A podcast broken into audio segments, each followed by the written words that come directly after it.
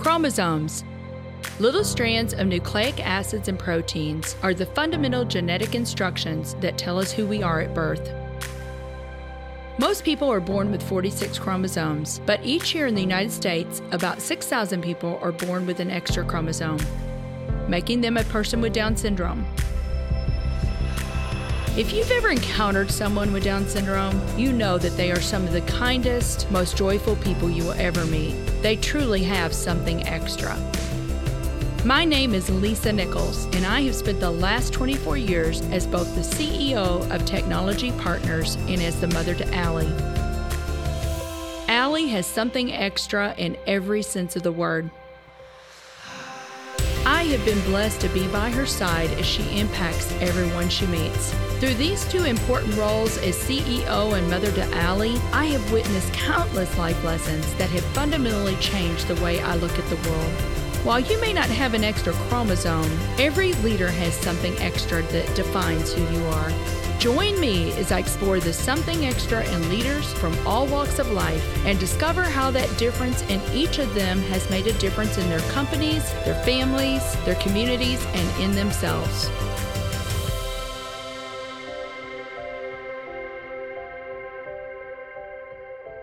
I'm excited to have Jane Adshead Grant on the show today. Jane is a master certified coach, facilitator, leadership speaker, and author. If you like this episode today, please go to Apple Podcast or wherever you listen and leave us a five star rating. Jane, I cannot wait for our conversation today. I've been looking so forward to this, just learning more about you. And you're in London which is so cool. I'm in St. Louis. Thank goodness for technology, right? That, that allows us to connect like this and even see one another. Isn't that amazing? Oh, it's beautiful. I'm I think technology is a great enabler of our connection and capacity to reach others whom we perhaps wouldn't otherwise. That's exactly right. And you know what? I'm also grateful for wonderful people that make connections for us. And our dear friend Manisha Sheedy is the one that connected us. And she's like, Lisa, I really think you're going to like Jane. And when you and I spoke the first time, I'm like, you are so correct. So thank you so much for making the time to be on the show today. I cannot wait for our listeners to learn from you. Oh, well, thank you for inviting me. And I'm grateful for Manisha too for putting us in touch. So I know that you grew up in the UK. Can you tell me uh, just a little bit about how you grew up? Oh, sure. Well, I grew up just outside London, probably half an hour east of London in a county called Essex, and listeners that may know this part of the world. And my parents you know, having regular jobs. My mum was a secretary, and my dad worked in service industry, fashion, and then in food. Yeah, so I went to a regular school and was part of a church growing up. My grandfather was a lay minister in a Methodist church, and that was a big part of my community as I grew up. And yeah, I was able to complete school locally to where I lived before I then moved into London at the age of 19 to study. I became a secretary myself, is where my journey began. And yeah, that from that moment on was living in London for most of my time until I was married and we moved out. Right, right, right. You mentioned being a secretary, and I know that you started your career at Swiss Bank Corp, right? Mm. I want you to tell the listeners you call it the University of Life experience. you decided to do something that I think is so cool, and you decided to travel the world. Why did you decide to do that, first of all, Jane? And what did you learn? About yourself, about the world? Yeah, so after three years of working in the city for Swiss Bank Corporation, for secretary to the chief exec secretary, a girlfriend of mine said, Look, she was quitting her job and did I want to travel? And I just thought, why not? So I rented my flat out and together we decided to travel. So for 14 months, we literally traveled the world, starting in the States and spending six months in America, traveling. I think we visited 35 of the 50 states. And then we went on to uh, Asia, Australia, New Zealand, Indonesia, Malaysia, Singapore, all of that area. And for me, one of the things that I discovered, I mean, there were many things I learned during that period, but one of the most profound things was discovering more about people and the cultures in which they live. And, you know, it was a real privilege, Lisa, to be part of and witness a very different way of being and living to what I was used to, you know, in the UK. And I feel, you know, very fortunate to live in, you know, where we do. And I think one of the key things for me was I worked uh, in Australia, and it was during a six month opportunity to work in a company called Sydney Ferries State Transit that I discovered what I wanted to do for the rest of my life. So it was pretty transformational. What an amazing experience. I hope you have tons of pictures from that time. Do you have any experience or any place that you went, Jane, that just really still stands out to you? Um, well, I think there were many. I think I adored India for the richness of the colors, the smells, the food, the diversity, the people, very generous and caring and thoughtful. I love New Zealand for its beauty, the naturalness of significance, and the scope of the landscape. And I think for me in Australia, the work piece was phenomenal because I was 24 years of age and you know, I discovered what it took to create an opportunity for people to find themselves and who they want to be using their gifts and talents in what we know as this structure called work. And so it was being part of a department, a focus, which was back then called personnel, which created and helped the organization with its systems, processes, and ways of being to enable people to find work and be fulfilled in what they do. And that's what was the real spark in me that I wanted to help others find. Absolutely. And that's what you ended up doing. and you went into in people centric HR type roles from there on for about 15 years, right? You did that for 15 years, but then 17 years ago, you decided to step off that wagon. I think it may have been after you had your children. And you're thinking, how can I combine all of this? How can I do it all? Right. And so you started your own coaching and leadership development practice. And I love this. I'm going to read your mission here because I love this. My mission is to inspire you to think for yourself as yourself to unlock the potential you have within you. And that's one of your core beliefs is that people have everything they need within them, right? My approach is to provide generative attention and a listening, perhaps unlike you've ever experienced before, to support you to challenge your thinking in service of you, developing new insights that will enable you to achieve clarity, feel more confident, and design new ways of moving forward. And now you would not say this about yourself, Jane, but I'm going to say it about you. You are a master certified coach by the International Coach Federation. There's only one of just 4% of those globally, which is amazing. But you were voted in England as the best executive coach in South England. Congratulations on that. I mean, listeners, we are speaking to an award winning executive coach here. So I know you wouldn't say that about yourself, but I'm going to embarrass you and say it about you. well, you have, and thank you for that. You can see the redness in my cheeks. Let's talk about this a little bit. You said we are human beings, not human doings. So, focus more on your doing. So, can you expound on that a little bit? And I know that you even, uh, one of your books is The Qualities of Effective Personal Leadership. And you can even talk about that a little bit if you would like to to our listeners. Well, thank you. And it is, you know, what's interesting to me is that so much of our system and organizations are focused on the doing. And, you know, it's fair. And to some extent, when you think about businesses, what is it they want to accomplish? Well, they want to accomplish results results for all stakeholders. You know, what we hope in businesses, they're there to provide an opportunity for people to learn and grow, to get the results personally for themselves as they grow as human beings. And at the same time, the businesses will be focusing on getting results for all of the stakeholders to generate revenue such that they can provide opportunity for their people to grow and serve others. And so, for me, one of the challenges I see in some organizations, the systems and processes only reflect and reward the doings of human beings. So, you know, how many targets have you raised or have you reached? You know, what new products have you developed? What do you do, do, do, do, do? And many of my clients, one of the key frustrations is they spend all their day in meetings and they have very little time to think. And so when they get to our coaching together, it's, I finally get a chance to be me to think for myself and to generate new thoughts and ideas and express how I really feel. What I'm encouraging people is to think about, and the trainings I offer, it's really about how we're being. How do we show up in life?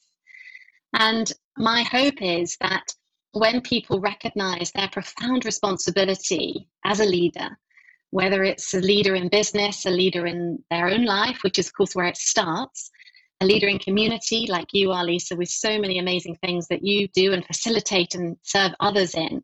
Uh, leaders in our families as we inspire our, our young people to be who they're meant to be.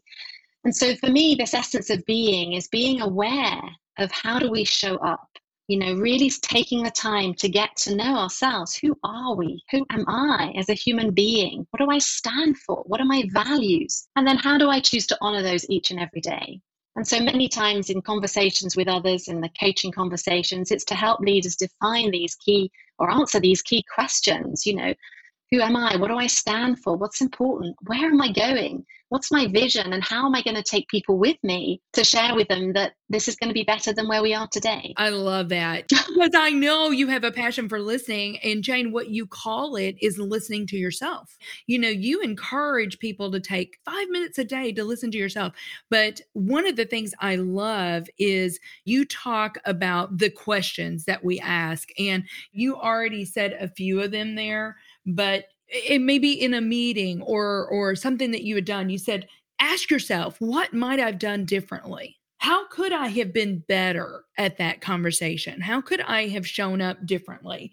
Ask yourself these questions and how often do we really do that? I love this one. What's draining my energy right now? Because those things that are draining your energy those possibly may be things you need to let go of, right? How can I be a more inspiring leader? I mean, just asking yourself these questions will help you maybe improve the being. Absolutely. And it's this idea of listening to self is something that you know is emerging for me over time and i've begun to look at uh, what i call five levels of listening and the first level is this one it's you know for me in order to be a good listener for others we need to discern and discover how to listen well to ourselves. And so one, you know, attribute of a great listener is the capacity to ask a question that will ignite the mind or the thinking in another.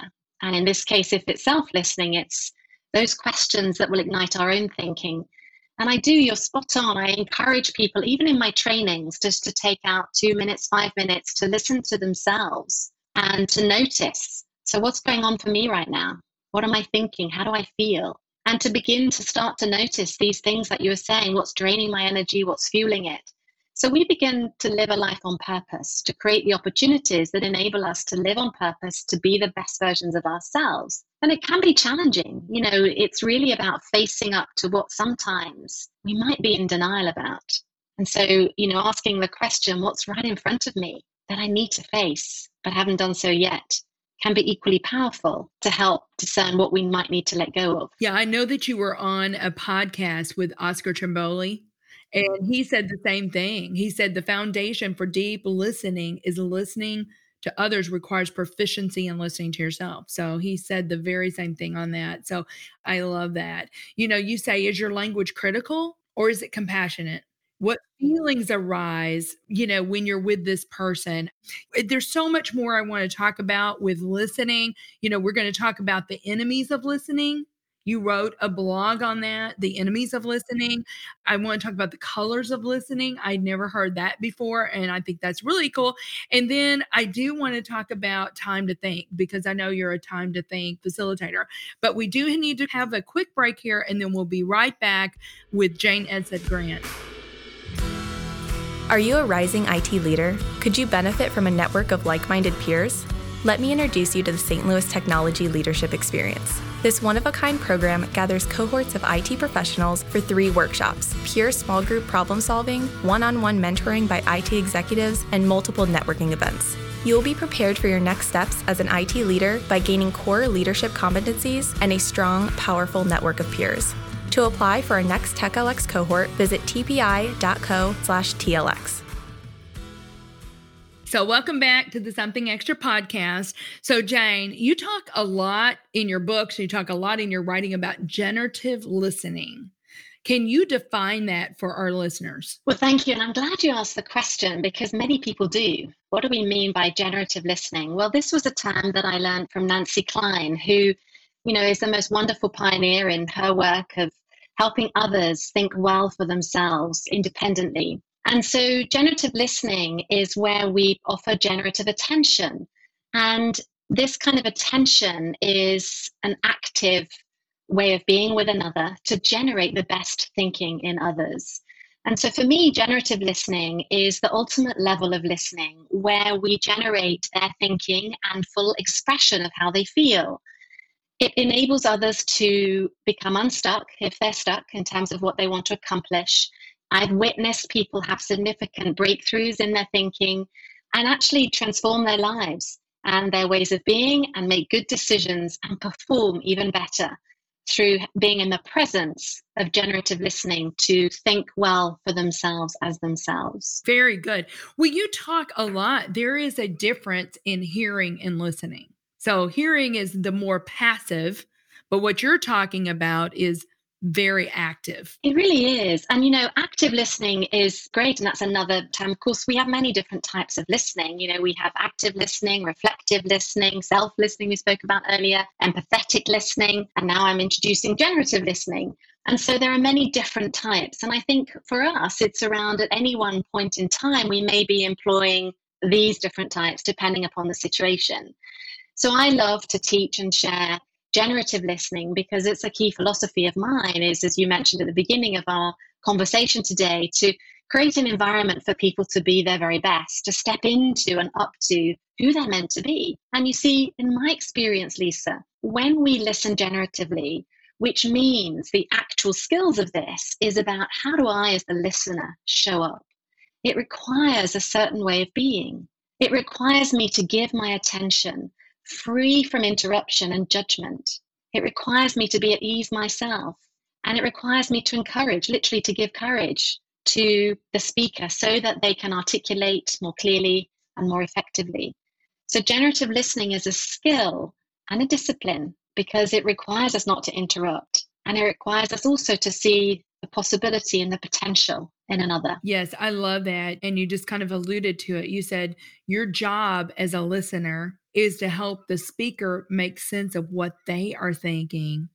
I mean, that is so profound because if you are active listening, if you're using that generative listening, then you are going to be able to formulate the right questions, even to help that speaker with clarity of their own thoughts right and we'll talk a little bit you you mentioned nancy Kline, but i will go on and say this quote of hers that i love the quality of everything we do as a human being depends on the quality of the thinking that we do 1st mm-hmm. I think that is so beautiful. And so, as a listener, you can really help that speaker with their clarity of thought, right? So, you said we need to prepare ourselves to listen, and sometimes we have a monkey mind.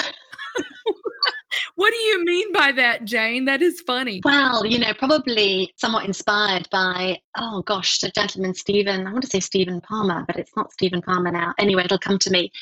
One of the things is that we notice is our mind is very active, of course, and we'll get inspired and, and somewhat distracted. And I would say it's the distractions that take us off. So our mind will wander.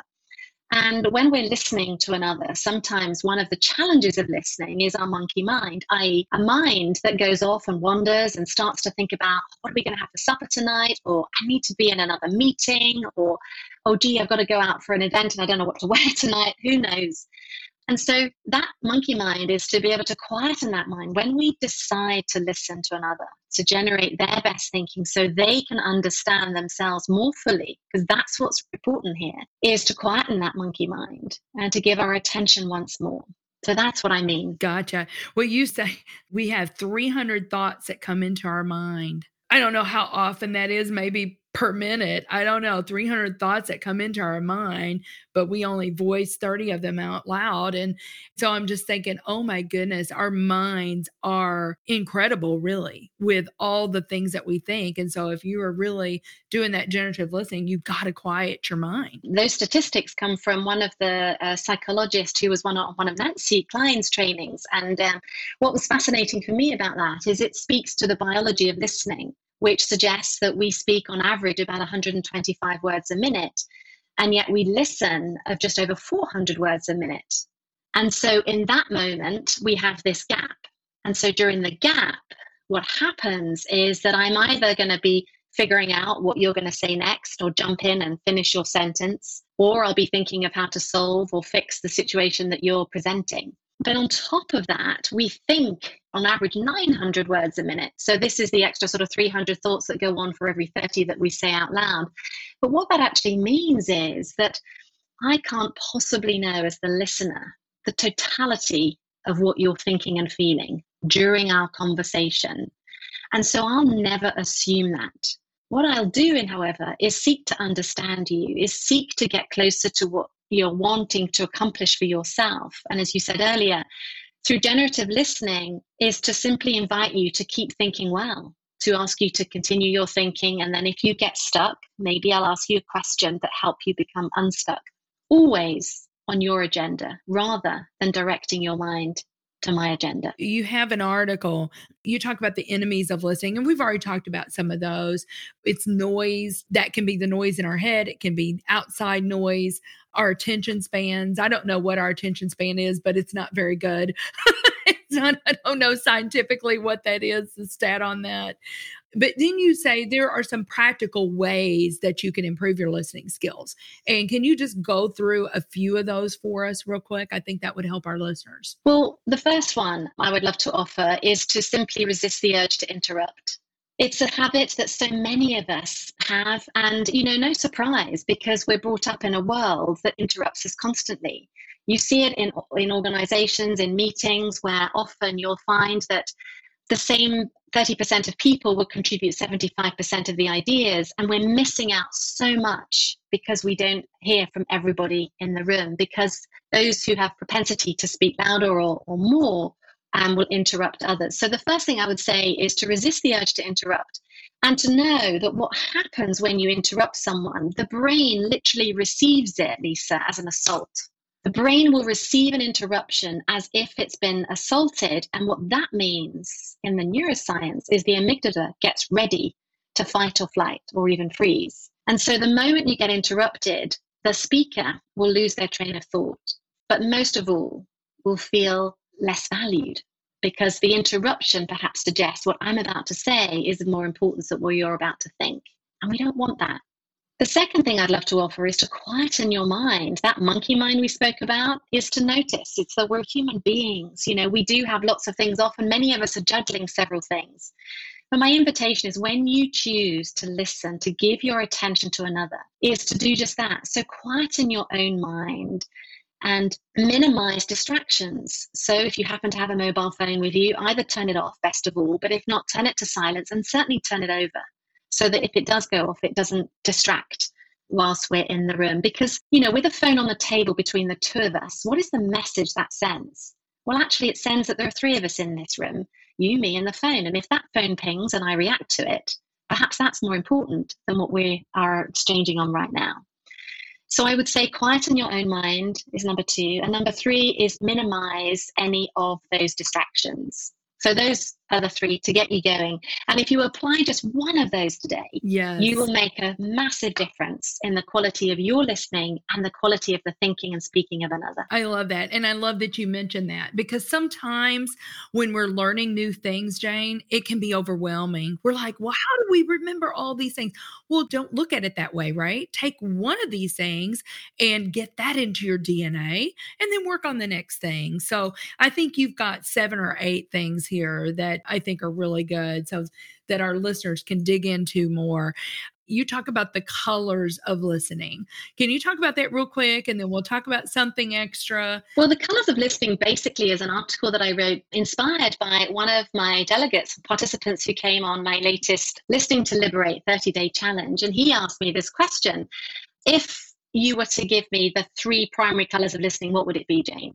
So here's what I shared. And my invitation to the listeners is what three colors would you choose for listening for yourself?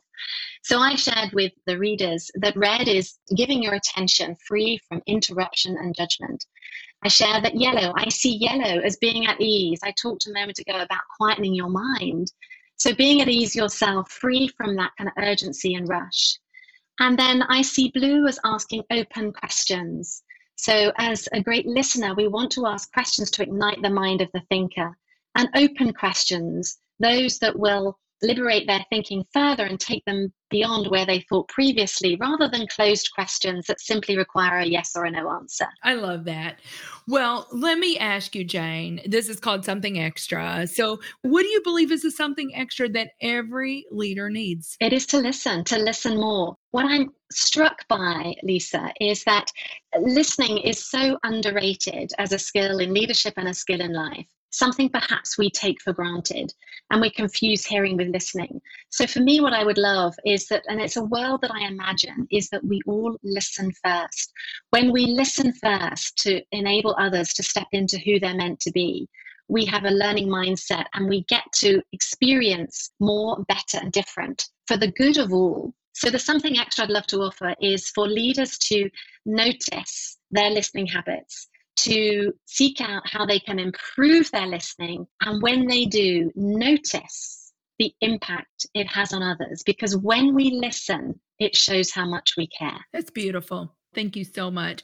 Well, Jane, I want to give you the opportunity to tell our listeners about whatever you would like to tell them about. I would love for you to share your URL to your website so that they can go there if they want, but tell them about whatever it is and then how they can get involved. Well, thank you. So, yeah, people can find me at janeadsheadgrant.com. That's the website, and also on LinkedIn with the same name. You've generously asked me a little bit about some tips and hints to help people develop their listening. Well, I have written a book are you listening or just waiting to speak? That's full of listening skills and principles to enable you to deepen your relationships and strengthen the leader in yourself through your listening. And I guess the thing I'd love to invite any of your listeners to is that in August, August 2nd, I kick off my next 30 day Listening to Liberate challenge. And all of the things we've spoken about today is what I will cover in the challenge with just five minutes a day, coming into a global community and you get to experience some of these skills, practice them, and have support and encouragement along the way. I'd love to see anybody who'd love to, or learn from anyone who'd like to join me on that. So, would they just go to the website? to sign up for that or how does that work that's a different website i've just on the back of this challenge a new brand is emerging and no surprise to you it's thelisteningcoach.co.uk that work is around on that website if you'd want to discover how to roll for the challenge, the listeningcoach.co.uk. And that launches August the 2nd, you said. That's right. Registration is open now. And so we're onboarding delegates from now onwards. Very good. Well, Jane, I have just enjoyed this so much. I think I could just spend hours and hours with you. but thank you so much for agreeing to be on the show. Well, Lisa, you're so welcome. And may I just thank you? May I, I would love just to appreciate the energy that you provide to others, the positivity, the sense of hope and optimism in helping us step into who we're meant to be through this kind of resourcefulness and helping others see that we all, no matter what, have something extra to offer. And thank you for inspiring that. Well, thank you. Thank you for listening to today's show. Something Extra with Lisa Nichols is a Technology Partners production. Copyright Technology Partners Inc. 2019. For show notes or to reach Lisa, visit tpi.co slash podcast. Don't forget to leave a review on Apple Podcasts, Google Play, or wherever you listen.